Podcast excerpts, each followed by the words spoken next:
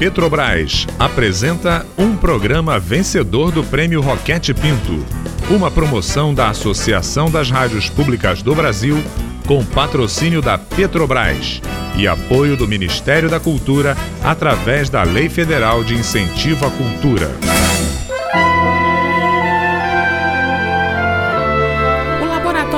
Aberto de interatividade da UFSCar, tenho o prazer de convidá-los para ouvir, a partir de agora, a radiodramaturgia Verdades Inventadas. Liberte sua imaginação e abra seus ouvidos para participar das aventuras de Laura e de suas experiências imaginárias.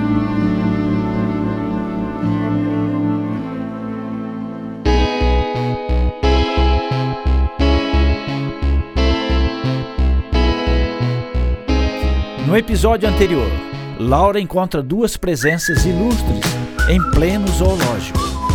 Ah, olá, meu nome é Huxley, Thomas Huxley. E esse é o meu amigo Sir Charles Darwin. Me desculpe, ele é um pouco tímido. Que coincidência! Minha tia estava falando agora mesmo sobre ele, sobre a seleção natural e a evolução. Darwin explicou para Laura que toda a sua teoria surgiu a partir de uma pergunta, assim como aquelas que ela insistia em lhe fazer. Finalmente, Laura saberia a resposta a tal pergunta.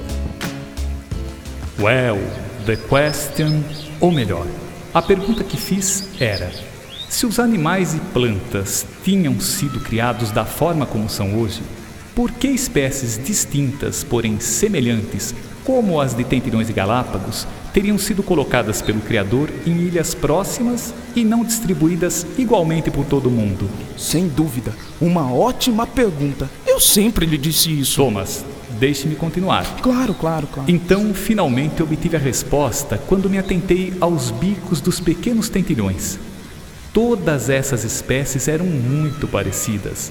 Entretanto, cada uma delas tinha um bico adaptado a um tipo de alimento. Observando mais, notei que, por exemplo, a espécie com bico adaptado para comer sementes estava na ilha com mais sementes. Já a espécie com bico adequado para se alimentar de insetos estava na ilha com mais insetos. Meu amigo, prossiga. Milady ainda parece confusa. Certo. Então eu concluí que se essas espécies eram tão semelhantes, deveriam ser descendentes de um ancestral comum. Pense comigo. Uma espécie de tentilhão comum veio do continente e colonizou todas as ilhas do arquipélago. Portanto, todos os tentilhões das ilhas eram da mesma espécie.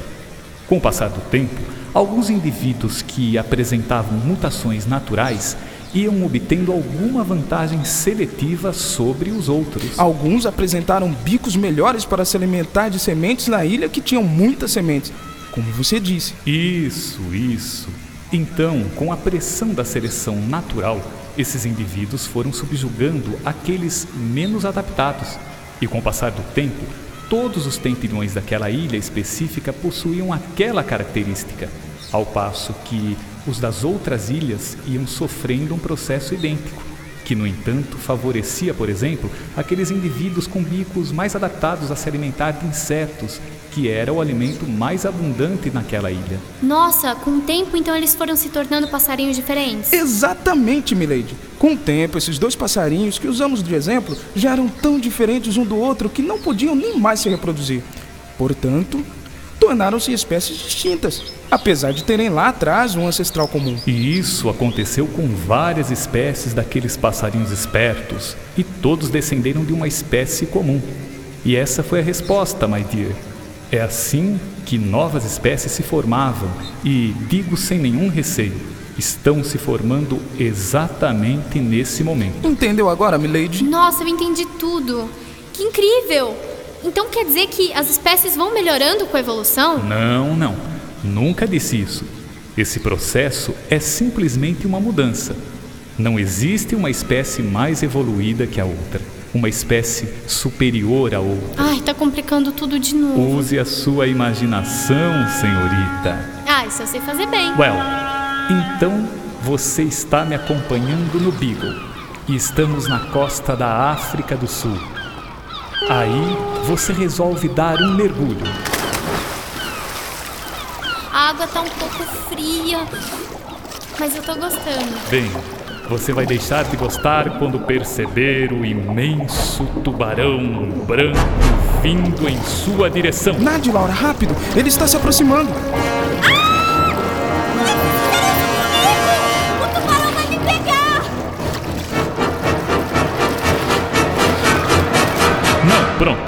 Paramos a cena aqui, onde ele te abocanha. Vocês querem me matar de susto? Que brincadeira mais sem graça! É só para te explicar. Os tubarões existem muito antes do que os hominídeos, que foram nossos ancestrais.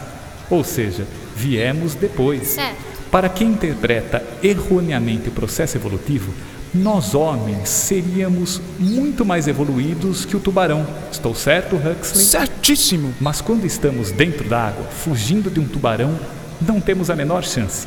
Isso quer dizer que, apesar dele ser uma espécie muito mais antiga que nós, é muito mais adaptado ao seu ambiente.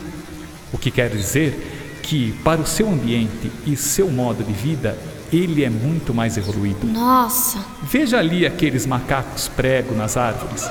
Você já imaginou como seria se tivesse que viver nas árvores como eles? Eu ia me esborrachar no primeiro salto. Pois é, então quem é melhor adaptado, hein? Às vezes, a seleção natural também pode ser ingrata. Pense comigo. Uma espécie se adapta e vai a cada dia se especializando mais ao seu ambiente e de repente esse ambiente muda. Como se todos os insetos daquela ilha de Galápagos, que tem os tentilhões insetívoros, desaparecessem. Ai, os tentilhões também desapareceriam. Isso, se extinguiriam. Agora eu entendi o que minha tia disse sobre o desmatamento das florestas. Essas mudanças no ambiente podem levar as espécies à extinção. Exactly. Quando ocorrem mudanças bruscas, a seleção natural não tem muito tempo para atuar. Caramba! Agora tudo faz sentido. Você é muito esperto, hein, seu Darwin? Ah, Milady. E depois dos estudos de Sir Charles, muitos outros cientistas vieram com outras perguntas e outras respostas que tornam essas descobertas uma das teorias mais fortes da ciência. Veja bem, eu mesmo, a partir dessas ideias, Thomas, tive outras conclusões. fique quieto. A menina já teve uma dose suficiente de evolução por Mas, hoje. Charles, eu só queria dizer que depois da apresentação. Ô, Laurinha, o que, que você tá fazendo aí nesse banco? Eu e o Marquinho fomos te procurar lá do outro lado. Ai, tia, desculpa. É que eu vim seguindo os passarinhos e me distraí. Olha aqui, ó, a gente trouxe um cachorro quente pra você. Você perdeu, hein? A Cláudia me contou direitinho a história do Darwin enquanto a gente tava lá na lanchonete. Ela falou dos tentilhões e do Beagle?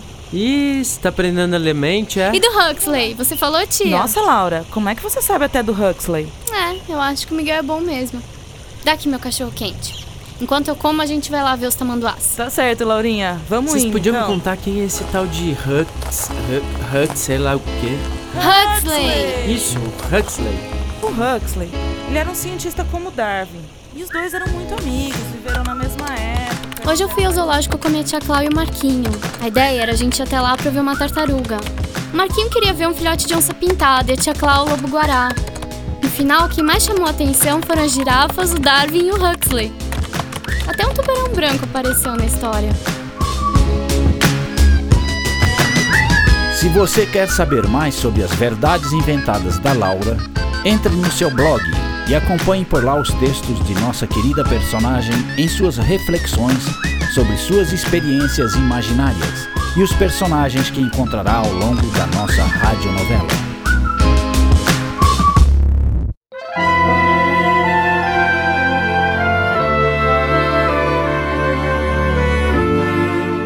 Acabou de ouvir mais um episódio de Verdades Inventadas, rádio dramaturgia produzida pelo Laboratório Aberto de Interatividade da UFSCar, com apoio da Rádio Fiscar e da Fundação de Apoio Institucional ao Desenvolvimento Científico e Tecnológico FAIO. Roteiro: Maite Bertolini e Tárcio Fabrício. Revisão: Adilson de Oliveira e Mariana Petzo. Produção: Mário Righetti. Desenho de som e edição: Daniel Roviriego. Direção: Maite Bertolini e Mário Righetti. Larissa Cardoso é a Laura. Matheus Chiarati é o Marquinho. Norberto Carias faz a voz do narrador e grande elenco. Saiba mais sobre as experiências imaginárias de Laura visitando o seu blog viagensdalaura.wordpress.com.